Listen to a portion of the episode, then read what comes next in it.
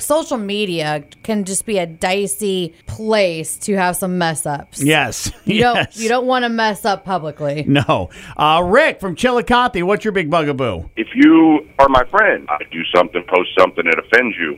You are no longer my friend. Okay, fine. This isn't kindergarten. We don't get to be friends again. So uh, once you do it one time, you don't get to come back.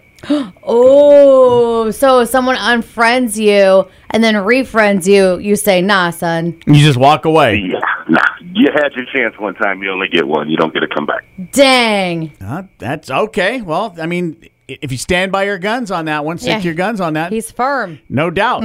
No doubt. We got Brian standing by in Peoria. What were you thinking? you'll see people uh, posting other people's mugshots on Facebook. My wife does it.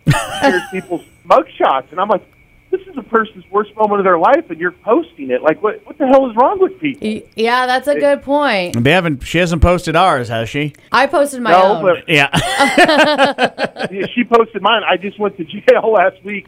I missed the financial affidavit court for child support, and the judge put a writ of attachment out. So I went to Peoria County, and my own wife reposted my mugshot. oh, no. no, man. Yeah, she started laughing and she said, "His hair at least looks good." I mean, what the hell is wrong with it? It's my wife. that's so funny. So, But at least his hair looked good. I want to see his hair now. I did too, Brian. You got you coming strong with the hair game? Yeah, send us a picture of your hair. Nicely done. At least your mugshot looked nice, though. exactly. Social media sins. Feel free to join in on the conversation there at Facebook.